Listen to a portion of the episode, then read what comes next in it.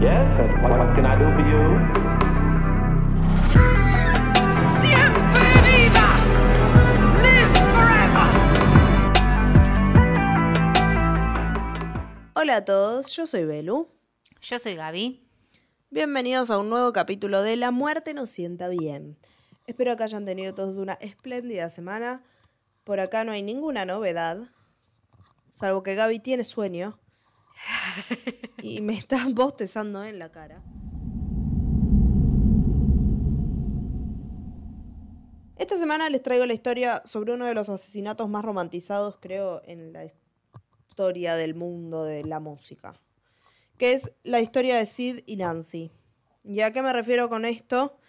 En que no es raro ver en alguna fiesta de disfraces o en la cultura pop gente disfrazada de ellos, concentrándose solo como en la parte de que eran una canchera pareja punk, qué sé yo.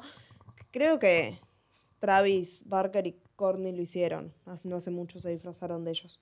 Ah, Pero bueno, como que nos estamos ahí olvidando un poco de que era una relación súper tóxica de dos personas que sacaban lo peor del otro. O sea, tanto que terminan muertos. Pero no me voy a adelantar. Vamos a hablar de quiénes eran estas personas antes de ver cómo terminaron. Simon John Ritchie, más conocido como Sid Vicious, nació en el barrio londinense de Lewisham el 10 de mayo de 1957. Era hijo de Anne MacDonald y John Ritchie. Su madre había abandonado la escuela para unirse a la Real Fuerza Aérea Británica, donde tiempo después conoció a John, un guardia del Palacio de Buckingham que también tocaba el trombón de manera amateur en bares de jazz. Y con quien eventualmente iba a tener al pequeño Simon. En este capítulo nadie va a tener una infancia feliz ni normal, sino más bien todo lo contrario. Nadie iluminaba acá el, el cuarto con su sonrisa cuando entraba. Al poco tiempo de nacer, John Ritchie los abandona, después de convencer a Anne de mudarse a Ibiza con la promesa de que él iba a juntarse con ellos. Y nada, ahí fue a comprar cigarrillos y nunca volvió. Esto dejó a Anne sin un centavo para volver a su casa y viviendo sola con un bebé en un país donde, nada, no era su país, básicamente. Así que para mantener a esta pequeña familia que hizo, empezó a vender drogas. Le llevó bastante tiempo poder juntar la plata para poder volver con Simon al Reino Unido y me parece que los ayudó el consulado, ponele, también. mm, Pero lo hicieron. Y una vez que lo hicieron, la mujer comenzó una relación con un hombre llamado Christopher Beverly. Ella ahí agarra su apellido, pasa a llamarse Anne Beverly. Y este fue el primer hombre que tomó como el rol de padre con Simon y se hicieron muy cercanos. Pero lamentablemente, seis meses después de que Chris se casara con su madre, falleció a causa de un problema en los riñones. A pesar de que Anne intentaba hacer lo mejor para su hijo, sufría de algunos problemillas mentales. Y después de la muerte de Christopher, como que se rompió del todo. Y se empezó a meter drogas hasta por donde el sol no brilla, hasta la coronilla. hasta la coronilla. No solo como consumidora, sino también como vendedora. Siempre se quejaba y decía que parecía que le habían hecho una maldición y dejó de cuidarse ella misma y lo que es más importante aún, dejó de cuidar a su hijo. Para este momento, ¿el ¿cuánto tenía? No, era un Era muy chiquitito. Mm, Sí, no sé si muy chiquitito bebé, porque no tengo el... Pero 10 años, ponele, con toda Mm. la furia. Era un nene. sí. Sí, sí, sí. Para 1973, la vida de Anne estaba siendo consumida por su adicción a la heroína y distintos opioides. El tema es que ahora toda esta historia que vamos a, que vamos a contar parece que tipo pasara a lo largo de un montón de tiempo, Sí. pero nada, él se muere muy joven. Nancy también, tenían tipo 20, 21 años. Es como pasa y parece que fueran como adultos que no sabían qué hacer con su vida, pero eran dos pendejos en realidad. Claro. ¿Cuánto tiempo estuvieron ellos juntos? La historia de ellos dura como mucho dos años. O sea, ellos se conocen. Creo que en el y después pasan 76 se conocen, en el 78 sucede el- El, este, ah, lo que vamos a contar más adelante. sí. En, en el 73, este año, Simon empieza las clases en la escuela Westminster Kingsway College, en donde le dijo a uno de los consejeros que estaba contemplando el suicidio. Pero el consejero básicamente no sabía cómo tratar esto, a pesar que literalmente es su trabajo. Y le dijo como, ay no, estás siendo dramático. Bueno, ¿Estoy siendo dramático o vos no te estás preocupando lo suficiente? igual viste que siempre los consejeros de las escuelas son medio, Imbéciles. al menos lo que vimos en películas, en películas, series, sí. como que no te dan pelota. Que generan mala imagen para capas para los consejeros reales. Claro, no sé cómo, cómo serán, porque en el colegio, en mi colegio no tenía consejero. No, Pero- yo tampoco. Hola, ¿qué tal? Soy un consejero. Hola, ¿qué tal? Vengo a ser el consejero. Nada, igual era un joven medio problemático porque también empezaron Mm. a correr rumores de que a Simon le gustaba matar gatos callejeros. No, Todo era como parte de esta etapa rebelde en la que él vivía. Ya usaba cueros. Creo que sí. Otra cosa que pasó es que obviamente, al igual que su madre, empieza a consumir drogas. Es más, drogas que le proveía la misma Anne. Ah, bien. O sea, ella lo metió como en todo eso. Mm, Todo esto antes de que cumpla los 16. Porque cuando cumple 16, su madre es como que le dice, ya estás grande, andate. Y lo echa de la casa. Cosa que empeora la situación del joven, porque sí. Bueno, también en esta época conoce a John Lyndon, John Lyndon, no sé cómo se pronuncia. Que iba a ser el que lo iba a bautizar como Sid Vicious a él. Porque aparentemente Lydon Lyndon tenía un hámster que se llamaba Sid, que una vez lo mordió y dijeron tipo, ay Sid, you're so vicious, que vendría a ser como, ay Sid, eres tan despiadado. Y nada, le pusieron el apodo tipo Sid Vicious por esa estúpida anécdota. Pensé que tenía otro significado. No, no, no tiene un significado más profundo Era que un hámster un mordiéndolo. Acá el amigo John pasa a ser reconocido como Johnny Rotten. Y así es como les voy a llamar de ahora en más. Sid y Johnny. Ok. Sid y Johnny se juntaban con otros dos chicos, también llamados John, y se los conocía como los cuatro John.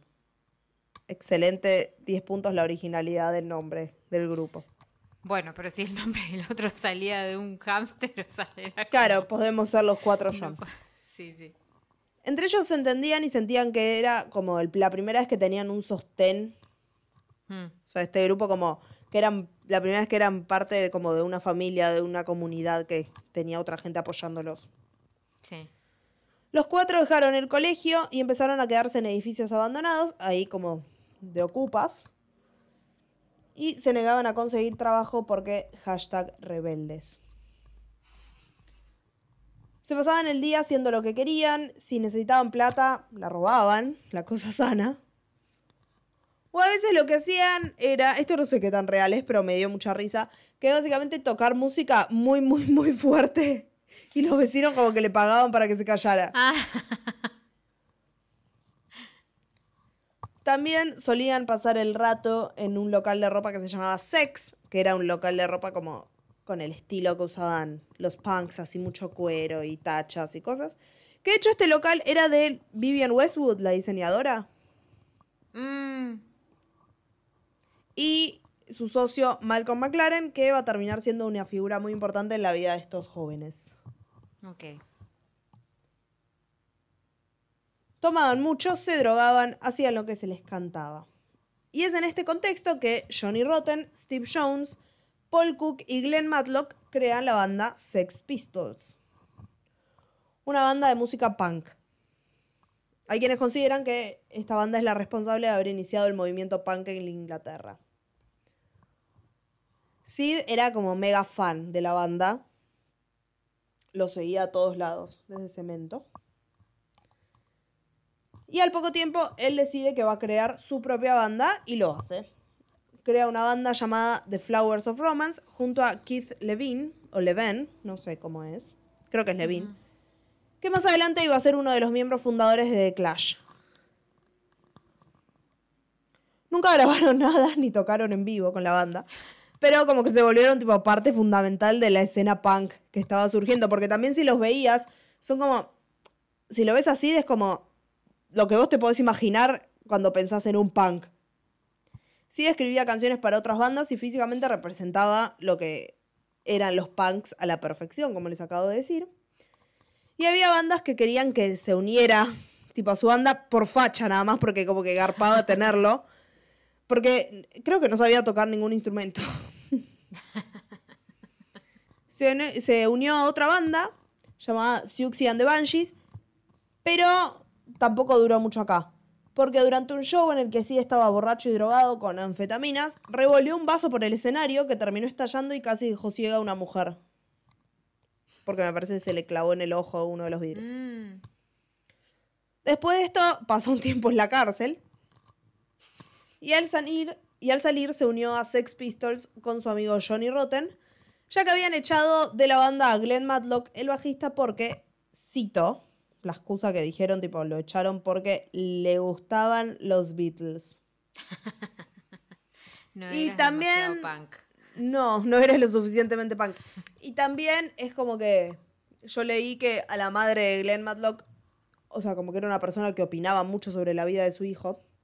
Y no le gustaba mucho tampoco que estuvieran en esta banda, este tipo de banda, que toquen este tipo de música, porque es como muy antisistema, muy antimonarquía. Y es como, te vas a meter en quilombos. Glenn queda fuera, sí entra de la banda como el nuevo bajista, a pesar de que no sabía tocar el bajo. Dentro de la banda había bastante tensión también. Primero por el tema con Glenn y porque además a su manager, Malcolm McLaren, el que tenía el local con Vivian Westwood, le gustaba como generar caos dentro de la banda para mejorar la imagen pública de este, porque pensaba que era una banda de música punk y no solo tenían que parecer, tenían como personificar esto y ser lo más desorganizados, agresivos y básicamente que no les importara nada. Les mentía a los integrantes de la banda para ponerlos uno en contra de otros y que se pelearan. Y si lo hacían arriba del escenario, todavía mejor. O que tocaran tipo de manera como más agresiva.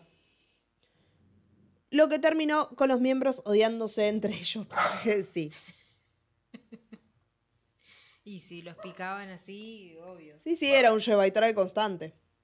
McLaren también pensaba que sí era perfecto para la banda, desde antes de que se uniera, e hizo todo lo que estaba en su poder para que el anterior bajista se fuera y poder reemplazarlo.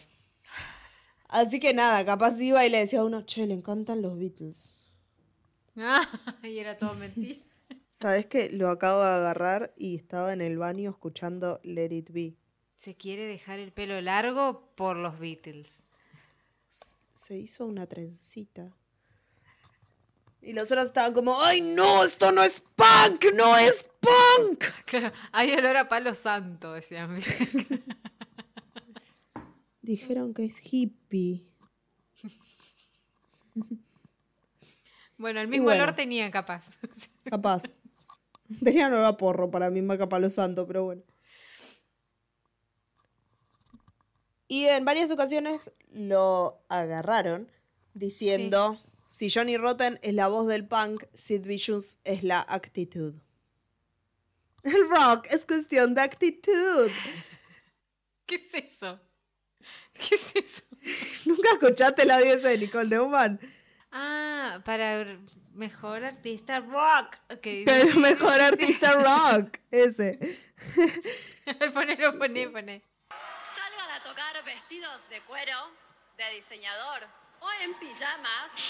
El rock es una cuestión de actitud. O bueno, al menos así lo creen los nominados a la lengua al mejor artista rock. Estos son los nominados. ¿Por qué ese Al rock? mejor artista rock. Se quiso hacer la neutra, no sé. Pero ¿por qué ese rock si están en los MTV Latinoamérica era? No sé. Todo porque si Johnny Rotten es la voz del punk, Sid Vicious es la actitud. Para el momento en el que Sid se une a Sex Pistols, al igual que su madre estaba hasta las bolas, eh, metido en sus propias adicciones. Y es más, ya lo dije esto, pero su mamá era su dealer preferida, Bien, apoyando el negocio familiar. claro. Estaba fuera de control, peleaba con todos, se cortaba, en- estaba en un camino de autodestrucción total. Sex Pistols consigue un contrato de grabación y para festejar arman una fiesta en un bar. En la fiesta Sid se droga, se emborracha y ataca con una botella de vidrio a un periodista que estaba haciéndoles una nota. Tienen problemas con los vidrios. Eh, tiene problema, punto. Porque además era un chico punk. Sí. Le manda con. Tipo, le pone, me parece, como el vidrio cerca de la garganta y le dice, como, nos tenés que llevar al programa de música en el que taburás. Y acá empieza el caos, empiezan a cagar a trompadas y Sid termina lastimando a uno de los que trabaja con ellos. Al día siguiente, la disquera les rescinde el contrato y prohíben pasar la música de ellos en las radios más importantes. La primera cancelación, mirá. La primera cancelación y todo esto todavía no tenían CD grabado. Pero lejos de perjudicarlos, los ayudó con su imagen porque estamos hablando de artistas punk, no de un artista de folclore.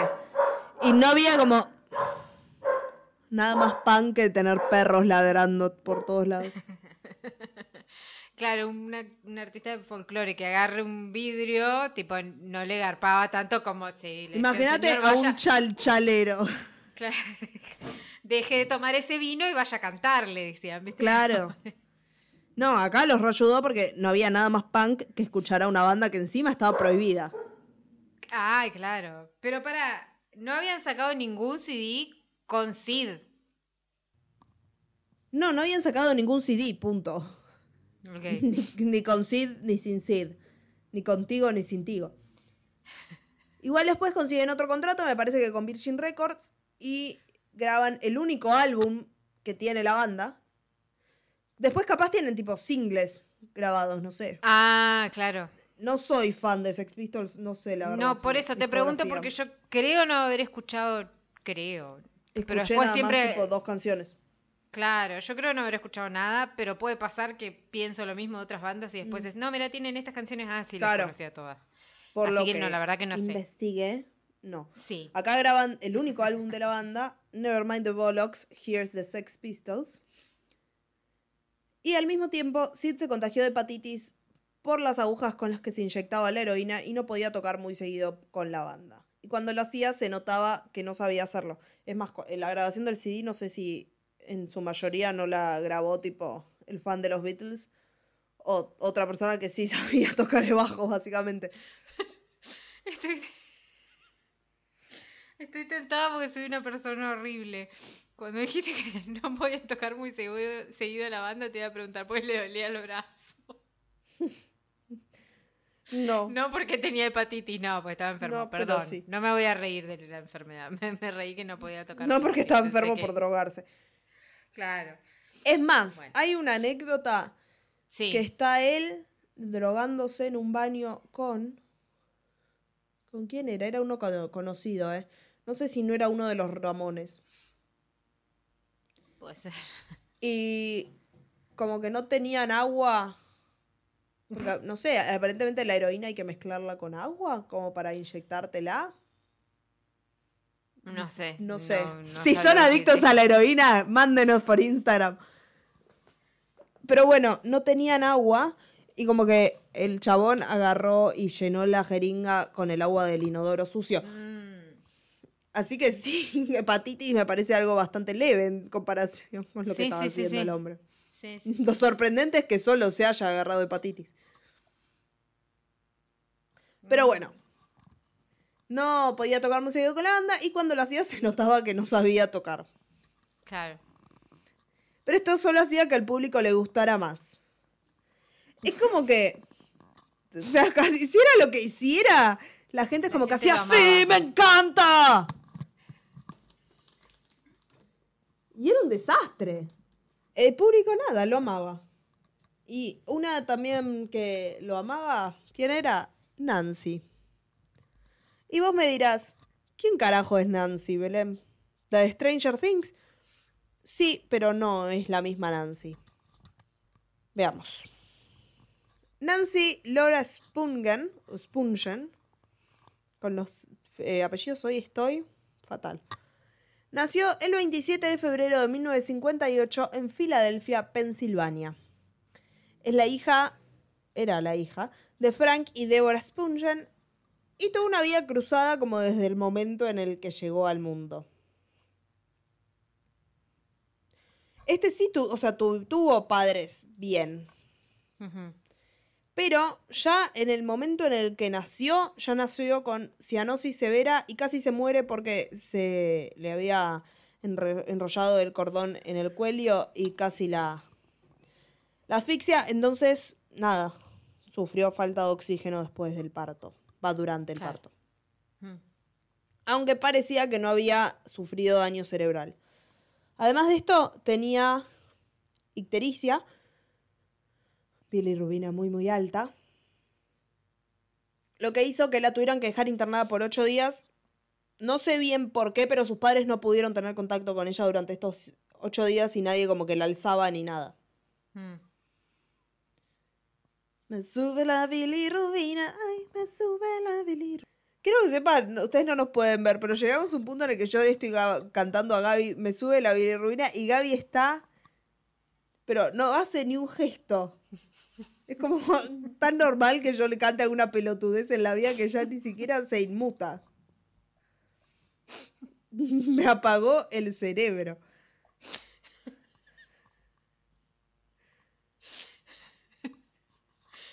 Sí. Sí. Sí, decí- Jorge Suspenso. Los Spungen eran una familia judía de clase media que vivía en el municipio de Lower Moreland, un suburbio de Filadelfia. Frank era un vendedor ambulante y Deborah tenía un mercado de alimentos orgánicos llamado The Earth Shop. Nancy era una bebé difícil. Tenía ataques de llanto jodidos, pero de esos de que gritaba todo el tiempo. No paraba con nada. No dormía, no se alimentaba bien, no estaba tranquila nunca. Mm. Esto obviamente preocupa a los papás, porque además, si la bebé no duerme y se pasa la noche gritando, pero gritando heavy, nadie duerme. Y estaban todos como volviéndose locos. Probaron como con 20.000 formas de que parara, pero no lo hizo. Tipo, probaban como, no, de este libro dice que se calman si los tenés a UPA todo el tiempo, ¿no? Pero este libro dice que se calman si eh, los ignorás. Y nada le funcionaba. Entonces la llevan al médico que le hacen estudios. Esto tenía tres meses de edad ella.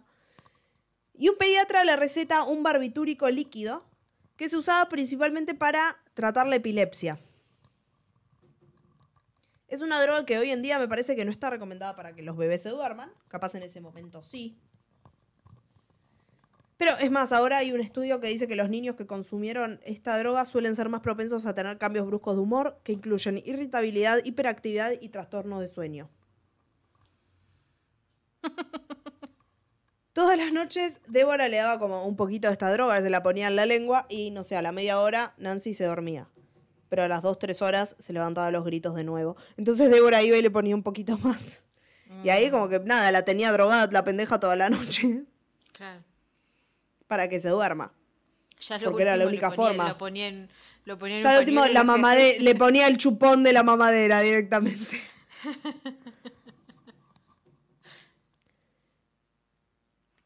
Pero no fue el único tema de salud. Tuvo que usar también como esas cosas de metal en las piernas a los Forrest Gump Ah. porque no le crecían derechas. También Ay, tuvo pobre. problema con uno de los ojos que era medio visca. Es como que no le salía ni una bien también a la pobre Nancy. A pesar de, o sea, sus padres la reapoyaban, no tenía unos padres de mierda, pero la Claro. vida sola la cagó a palo. A pesar de todos estos temas, era una nena muy inteligente, súper, súper inteligente que se destacaba académicamente en el colegio. Pero para sorpresa de nadie, a medida que creció, siguió siendo una nena inteligente pero temperamental. Sí. Y tenía un comportamiento bastante violento, sobre todo con su hermana Susan. Aunque en el momento que nació su hermanito David, estaba como enamorada de ese bebé y era súper cariñosa y súper buena con David. Era como, a Susan la odiamos, a David lo amamos. Supuestamente en un momento amenazó a una niñera con unas tijeras y intentó cagar a palos a un psiquiatra que la acusó de que se portaba mal para llamar la atención. ¿Quién era? La hija de, de, de la Kardashian. Que mordía Era- la niñera. Más o menos. Pero bueno, era, un- era una niña además, porque todo esto fue antes de los 11 años. Cuando tenía 11, Nancy es expulsada de la escuela porque se rateaba y faltó a clase como por dos semanas seguidas. Cansados de su comportamiento, sus padres la inscribieron en la escuela Devereux Glenholm de Connecticut, Connecticut y posteriormente en la Devereux Manor High School en Pensilvania. Que no entendí si era como una escuela para niños problemáticos o era como más parecido a un psiquiátrico o un lugar de internación, rehabilitación o como un híbrido de todos esos o todas las anteriores. Pero estudiaba acá. Así que me da más capaz que era como escuela de niñitos problemáticos. El tema es que no se tomaba en serio estos lugares y también había conocido a uno de los vecinos del lugar, me parece que era medio pupila acá, y le compraba marihuana al vecino. Durante su adolescencia se obsesiona con la música, era lo que más le gustaba en la vida. Y en enero de 1972, Nancy se escapa de Deborah Manor y se intenta suicidar cortándose las venas con unas tijeras. Hubo otro momento en el que se autorrealiza un aborto con una percha de alambre, porque estaba embarazada, pero los médicos después cuando la cuando la revisan le dicen como, no, no, no estás embarazada. Y no, ahora no, porque me hizo un aborto con una percha. Y los médicos dicen, no, nunca estuviste embarazada. Ah, Y o sea, ella- ella se hizo porque pensó que estaba. Ella estaba convencida. Y los médicos le dicen, no, nunca estuviste embarazada. Y ella como, sí, estuve. No, dije que sí. Estaba de re bien, ¿eh? Sí, sí. Y ahora vamos a ver un poco más.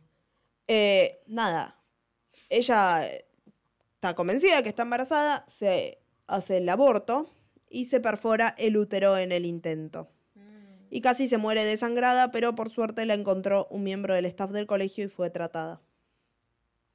Al poco tiempo la diagnostican con esquizofrenia.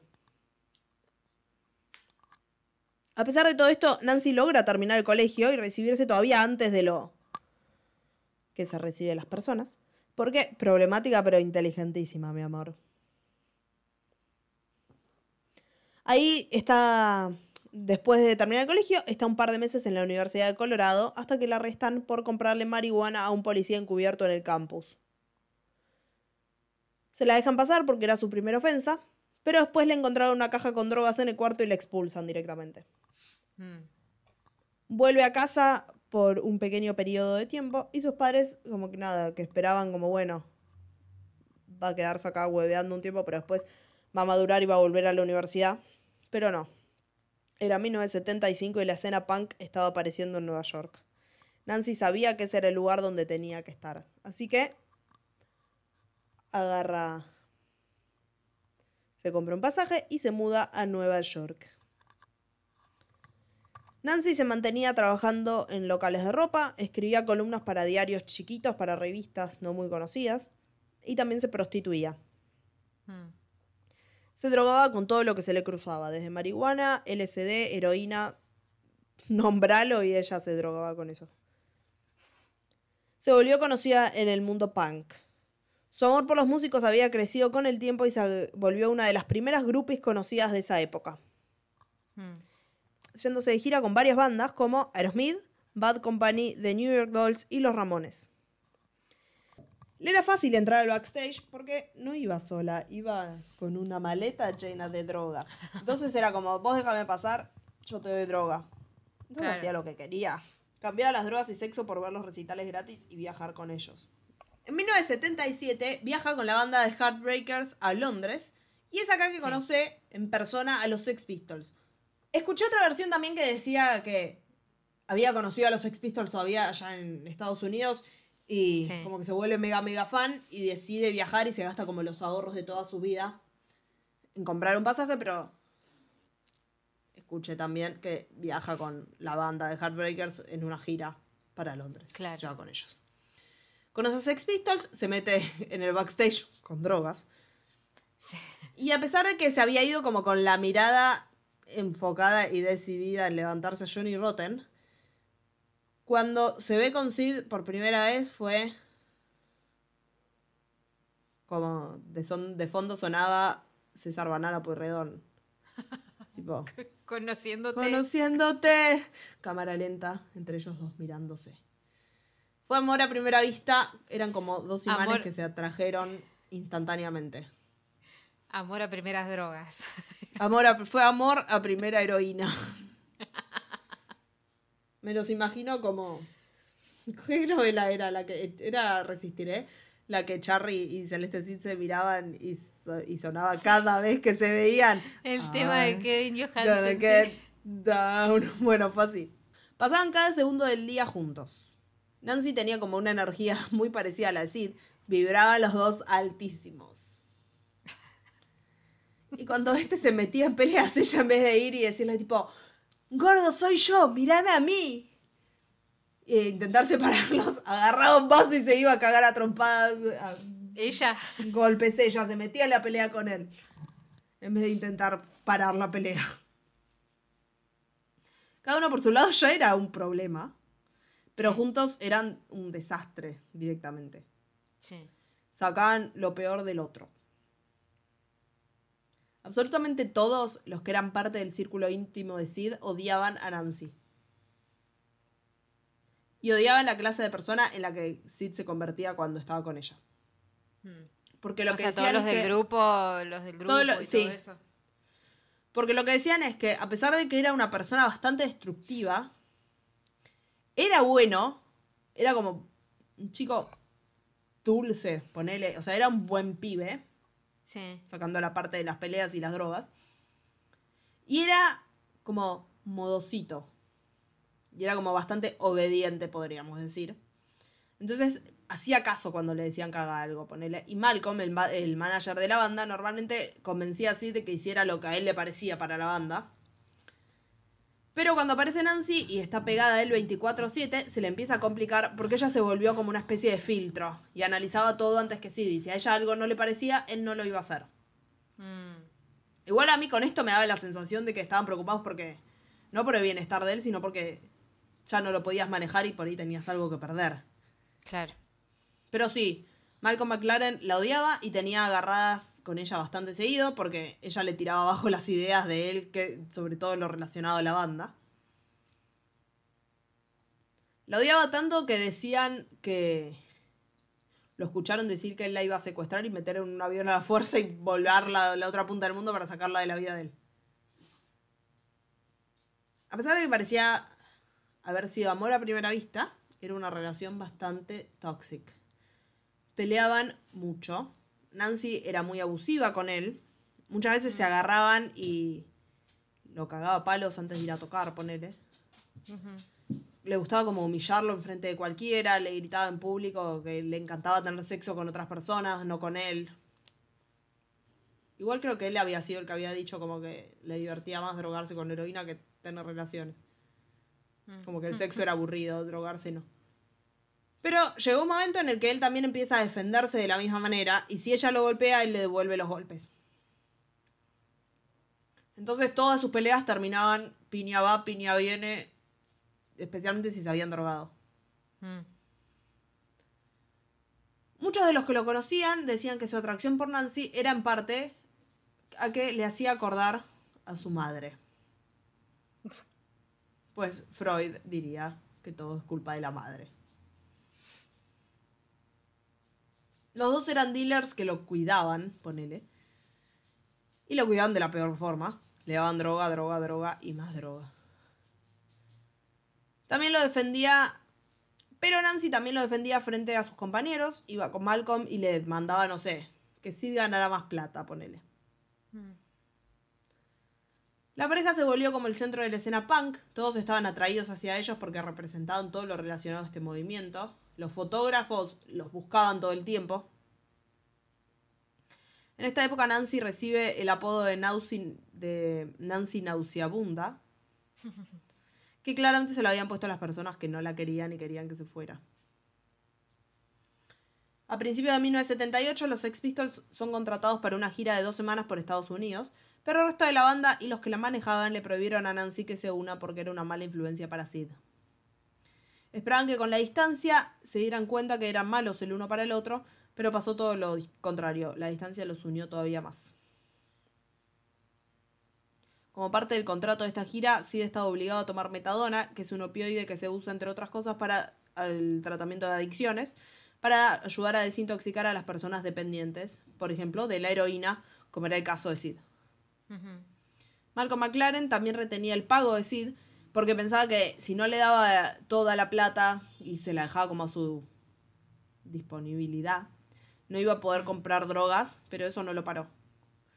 Durante la gira, Sid estuvo en un estado de desintoxicación permanente. Y antes de uno de los shows se escribió Gimme a Fix en el pecho con una gilet, que no sé cómo traducirlo, pero básicamente como que le pedí, pedía drogas. Porque pensaba que alguien en el público lo iba a leer y le iba a ir a dar lo que necesitaba. Y tuvo razón, alguien fue y le dio drogas. En otro recital le dio un bollo a alguien en la cabeza porque pensaba que se estaba burlando de él. También solía desenchufar el bajo y hacer de cuenta que tocaba, pero no tocaba, era como Lindsay Lohan al final de Freaky Friday. Pero cuando la gira termina, también lo hace la banda. Se separaron, pero todo iba a empeorar a partir de acá. Ya que el consumo de drogas y alcohol había llegado a nuevos límites. Hasta estuvo en coma un tiempo por mezclar distintas cosas, pero no tenía la menor intención de frenar. Viajaron con Nancy a París y ganaban plata de la manera que pudieran. Ella volvió a prostituirse y se volvió la manager de él. Y la mayor parte de la plata se la gastaban en drogas y Nancy le pedía ayuda a su familia para cubrir gastos como alquiler y servicios del lugar donde vivían. Sid crea una nueva banda llamada Vicious White Kids, que solo tiene un show antes de separarse. Pero se ve que le pagaron bien ese show porque con esa plata se van, compran pasajes y se van a Nueva York con Nancy. La pareja acá se empieza a hospedar en el Hotel Chelsea, en la habitación 100, después de que los tienen que cambiar de otra habitación porque le habían prendido fuego. Bien. Nancy consigue otros músicos que frecuentaban como la misma escena musical que ellos y arma una nueva banda y les consiguió varios shows grandecitos y ganaron buena plata de esto. Aunque, nuevamente, sabemos a dónde va destinada esta plata. A mitad de 1978, Nancy llama a su mamá y le habla de Sid. Le habla de lo tóxica que era su relación, le admitió que los dos eran abusivos y que se causaban mucho daño el uno con el otro, y que se causaban mucho daño el uno al otro. Sus peleas solían durar horas y para cuando terminaba los dos estaban llenos de golpes por todos lados. Deborah le dijo que podía volver a casa, que ella siempre iba a ser bienvenida con su familia, siempre y cuando se dejara de drogar. Y por primera vez Nancy parecía interesarse en esto. Le pidió a su mamá que le mandara información sobre un centro de rehabilitación al que había de uno de sus vecinos. Según Débora, esta llamada se sintió distinta a otras que había tenido con su hija en los últimos años. Por primera vez sentía que Nancy no quería estar al mando de lo que pasaba con ella, como que quería alguien que la controlara. Y cuando cortaron tuvo la sensación de que esta iba a ser la última vez que hablara con su hija. Y lo fue. Nancy me llamó el domingo antes de morir. Estaba en Nueva York con Sid. Parecía distinta. Sabía que había consumido distintos tipos de drogas, pero se la notaba lúcida y fue la primera conversación que tuvimos en 3-4 años en la que pudimos comunicarnos la una con la otra. Me escuchó, me respondió. Me contó que Sid y ella querían ir a un centro de rehabilitación porque había tocado fondo y le dije, Nancy, yo siempre te dije que iba a estar acá para vos. Y me respondió, bueno, dentro de poco capaz me encontrás en la casa. Y después mencionó que sí estaba muy mal y le había estado pegando y esto me puso muy mal porque no estaba tampoco segura de que tan cierto era. Mm. Y si era cierto, no podía hacer mucho al respecto. Me pidió que le diga a su papá y a su abuela, con quien no había hablado en años por decisión de ella, que los amaba y cuando estábamos por cortar le escuché gritar Te amo, mami. Y estas fueron las últimas palabras que la escuché decirme. Después de cortar le dije a mi marido que había sido una llamada bastante perturbadora porque parecía como si se estuviera despidiendo de nosotros y eso fue exactamente lo que estaba haciendo. El 11 de octubre de 1978, Sid y Nancy estaban en su habitación de hotel. Algunas versiones dicen que estaban teniendo una fiesta y otras simplemente cuentan que era como... Nada, la puerta siempre estaba abierta, entonces siempre había gente que no eran ellos en la habitación. Mm. Como que entraba y salía gente constantemente. De cualquier manera, había un grupo de gente con ellos. Y todos vieron como Sid tomó 30 pastillas de Twinal, un poderoso sedante, que lo dejó desmayado en la cama, medio como en un coma farmacológico. 30 pastillas es un montón. Es más, Mm. muchos de los que estaban ahí pensaron que estaba intentando suicidarse y lo dejaron. Pero con la cantidad que tomó lo, se tendría que haber muerto. Aproximadamente a las 2, de la, dos y media de la mañana, Nancy le pide a Rockets Redglare, su dealer barra guardaespaldas, que le consiguiera unos analgésicos para que ella tomara. Cuando él se va, todavía había gente con ella. Para las 5 de la mañana, Nancy seguía viva y las dos personas que se quedaron con ella se fueron, dejándola sola con Sid en el cuarto. A las 7 de la mañana, alguien de una de las habitaciones cercanas se queja diciendo que escuchaban quejidos de una mujer desde la habitación de la pareja. Aproximadamente a las 11 de la mañana siguiente, el personal del hotel encuentra a Nancy muerta en el piso del baño con una herida de cuchillo en el abdomen y a Sid lo encontraron deambulando por los pasillos del hotel. Me parece que el que llama como a la recepción y les dice como está muerta ahí se murió sola abajo del baño, no sé qué, es Sid. Mm. Primero les admite haberla matado y después dice que no se acordaba de nada. El arma homicida fue identificado como un cuchillo de caza Jaguar K11 que Nancy le había comprado a Sid unos días antes. Vicious fue arrestado y acusado de asesinato en segundo grado. Le dijo a la policía que él y Nancy habían discutido esa noche, pero, como les dije recién, después su testimonio cambió porque primero dijo la apuñalé, pero nunca quise matarla. Y después dijo que no se acordaba nada, y más tarde dijo que capaz Nancy se había caído encima del cuchillo y se autoapuñaló. Igual es como que también los dos estaban como muy drogados como para saber también. que- Él un par de horas antes, o sea, había había consumido tantos 30 sedantes que pensaron que se, había- que se estaba matando. Se había quedado como seco en el- la cama. El oficial que lo arrestó, el sargento Thomas Kilroy de la tercera unidad de homicidios, fue citado diciendo: Después de una investigación, Villos admitió haber matado a la señorita Spungen durante una disputa. Antes de seguir hablando de qué pasa con Sid de ahora en más, quiero hablar de como de otra teoría que leí. Porque hay mucha gente que dice que él no la podría haber matado por el estado en el que se encontraba. Y porque a pesar de que hay una historia oficial de qué es lo que pasa con Nancy, no hubo un juicio y una condena y algo en lo que se pueda haber explorado otras opciones. Entonces, nada, hay otra teoría que dice que según el testimonio de amigos de Rockets Redglare, este dealer guardaespaldas, el hombre les admitió haber matado a Nancy. Y también esta teoría tiene bastante, por ahí, hasta más sentido que si tirado en la cama drogado con 30 pastillas de un sedante. Sí. Dice que este hombre vuelve a la habitación con las drogas que le había pedido Nancy y encuentra el cuarto vacío. Así en la cama, que parecía muerto. Y asume que Nancy o estaba muerta o se había ido, porque no, no veía a nadie más. Entonces, al no ver nadie, el hombre intenta robarse como dinero que tenía la pareja sobre la cama, creo, o sobre una mesita, porque ellos dos como que te- toda la plata que la tenían la solían dejar ahí tirada en alguna esquina para... Nada, que esté como más a la mano. Sí, sí, sí, sí. Como que está a la mano para después comprar las drogas. Es como si compraste drogas, agarráis la plata, listo. Y mientras se la guardaba, Nancy sale del baño y lo empieza a atacar porque le estaba choreando. Y acá Rockets agarra el cuchillo de Sid que estaba junto a la pila de dinero y la apuñala y se va. Mm. Estos amigos dicen que Rockets le mostró billetes manchados con sangre como prueba del asesinado, del asesinato, pero Rockets niega por completo estas acusaciones diciendo que sí, había- lo había mandado a comprar drogas, pero que él se fue y no volvió más al cuarto del hotel. Mm. O sea, como Eh, que no- nunca fue a comprar. Claro, nunca volvió. Y no había ninguna pista que apoyara esta versión, pero tampoco estaba la pila de dinero que de la que se hablaba. Y hubo gente que estuvo esa noche en el cuarto de ellos que decía, sí, la pila estaba. Claro. Claro, pasa que hubo tanta gente. Es ahí que eh, tal cual. que- O sea, entraban, salían, entraban, salían. Y nadie, creo, nadie debía estar en un estado de lucidez completa. Claro. Como para que su testimonio se vuelva confiable. Así que nada, nadie siguió investigando esta línea. La policía se quedó con la versión de Sid, principalmente porque querían cerrar el caso y en el momento fue y les dijo, como no, la maté yo.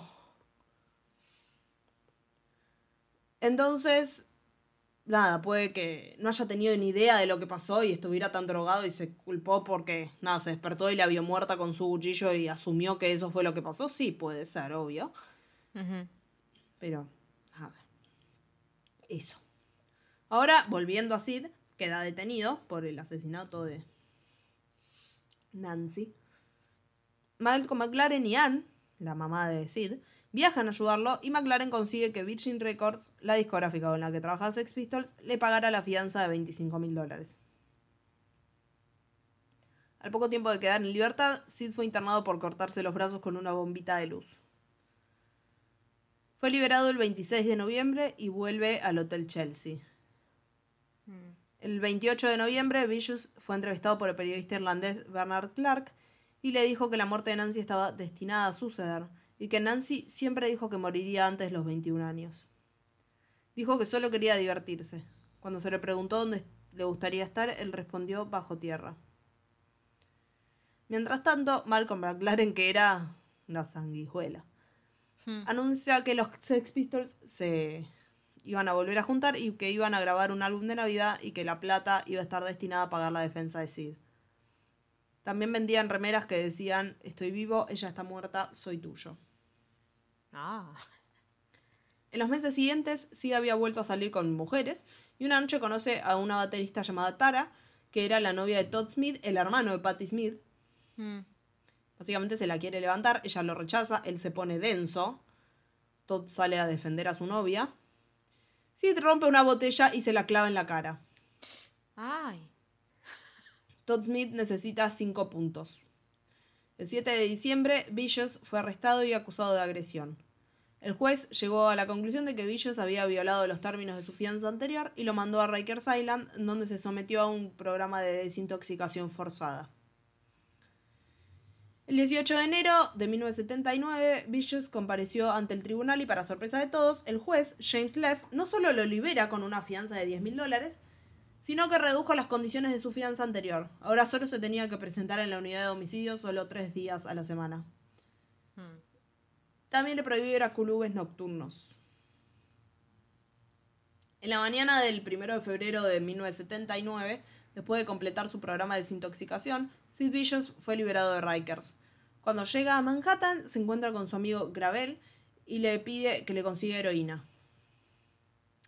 Gravel lo hizo, va a la casa con la droga, dice que se sentaron a consumirla y se fue a eso de las 3 de la mañana. También leí como que le había, le había advertido que esta heroína como, era como más pura de lo que normalmente Mm. consumían, entonces que tuviera mucho cuidado porque la cantidad por ahí que normalmente consumía lo podía matar. Billos murió esa noche de una sobredosis. Su madre encuentra el cuerpo a la mañana siguiente.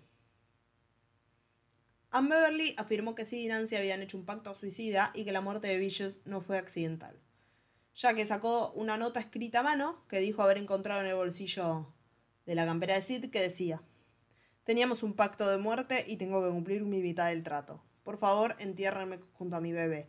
Entiérrenme con mi chaqueta de cuero, jeans y botas. Adiós. Me gusta que fue tipo, no, no fue un accidente. Hicieron un pacto suicida. Tengo las pruebas. Hola, hicimos un pacto suicida, decía la nota. Según Débora, la mamá de Nancy, Sid también le escribió una carta cuando él estuvo hospitalizado, diciéndole más o menos lo mismo, que habían tenido un pacto suicida, qué sé yo. Y siempre subimos que iríamos al mismo lugar cuando moríamos. Queríamos tanto morir juntos en los brazos del otro. Lloro cada vez que pienso en eso. Le prometí a mi bebé que me suicidaría si algo le pasaba a ella y ella me prometió lo mismo. Este es mi compromiso final a mi amor. Nancy está enterrada en un cementerio judío en Pensilvania. El cuerpo de Sid fue cremado en el Garden State Crematory de Nueva Jersey y hay versiones que dicen que la madre esparció sus cenizas sobre la tumba de Nancy para que pudieran descansar juntos. En el momento de la muerte de Sid, él y Nancy eran conocidos internacionalmente y su muerte ocupó las portadas de la mayoría de los diarios de Nueva York durante días. Varias fuentes online afirman que Sid sigue haciendo aproximadamente 400 mil dólares anuales en regalías y este patrimonio pasa a manos de sus primos maternos. Me parece que la madre se muere también de sobredosis. Puede que me equivoque, pero mu- muerta está. Y en 2006 los Sex Pistols fueron incluidos en el Salón de la Fama del Rock and Roll, pero ninguno de los miembros sobrevivientes aceptaron ir a la ceremonia. Steven Severin de Siouxsie and the Banshees recordó a Vicious en términos positivos y dijo: Antes de meterse en las drogas era uno de los tipos más divertidos. Tenía un sentido del humor brillante, tonto, dulce y muy lindo. En 2009, el antes conocido como Johnny Rotten, le dijo a The Independent, lo siento Dios por el día en el que incorporé a Sid a la banda. Se sentía tan aislado el pobre Sid, el mejor aspecto de su carácter, que era su humor, simplemente se desvaneció el día que se unió a los Pistols. En, la actualidad, Sid sigue siendo representado en la cultura. Numerosas bandas hicieron un tema sobre él. Es más, me parece que hay un video de, de Foo Fighters en el que Dave Grohl y Taylor Hawkins hacen de Sid Nancy. Hay películas sobre Sid y Nancy. Hay una película que se llama Sid y Nancy. Sí, yo te iba a decir, yo vi esa que no sé qué tan fiel es porque no me la acuerdo. No la vi. tampoco. Pero me No acuerdo la de la llamada a la madre y, y ahí me parece que era más como que los padres le dicen, bueno, ahora jodete. Mm. Pero no fue así la llamada. El- lo, lo que dice la madre no. Claro. Eh, que está protagonizada por Gary Oldman. Aparecieron en Los Simpson, en obras de teatro, en miles de lados. Y Nancy para muchos se convirtieron en una especie de Romeo y Julieta de la escena punk, pero en su historia hubo muy poco de amor, sino que hubo dolor, excesos, autodestrucción y muerte. Y con eso cerramos la historia de Del estos de. Romeo y Julieta punks, que eran Sid y Nancy. Hashtag rebeldes. Bueno, eso fue todo por hoy. Nos pueden encontrar en todas las plataformas en las que se escuchen podcast. Eh, ¿Quieren saber si estamos en Spotify? Sí, estamos. ¿Estamos en Google Podcast? Sí, estamos. ¿Estamos en Apple Podcast? Sí, estamos. En cualquier plataforma. También estamos en YouTube. Nos encuentran como La Muerte nos sienta bien. Pueden pasar, suscribirse, dejarnos algún comentario. Pueden activar una campanita que hay en algún lado de la página que les va a informar cada vez que se sube un capítulo nuevo. Y eso es todo por hoy. No, no es todo por hoy, porque Gaby todavía tiene que decirnos nuestras redes. Sí, nos pueden encontrar en Instagram en arroba la muerte nos sienta bien y también tenemos un mail que se llama la muerte nos sienta bien arroba gmail.com. También Listo. algo que nunca más dijimos ¿Qué? es que teníamos la, la página de Flash Cookies donde hay Ah, sí. ¿Quieren merchandising hermoso? Lo pueden conseguir en la página de Flash Cookie. En el link envío los va a llevar ahí. sí. Y si quieren, no sé, las tazas que sorteamos en un momento o llaveros de esos o algo, mándenos un mensaje privado. Que les decimos cómo tienen que hacer. Sí, porque eso no está en Flash Cookie. Nada. Eso fue todo por hoy. Nos volvemos a encontrar la semana que viene a la misma batidora por el mismo Vaticanal. Que tengan una muy buena semana. Adiós. Adiós. Yes, and what, what can I do for you?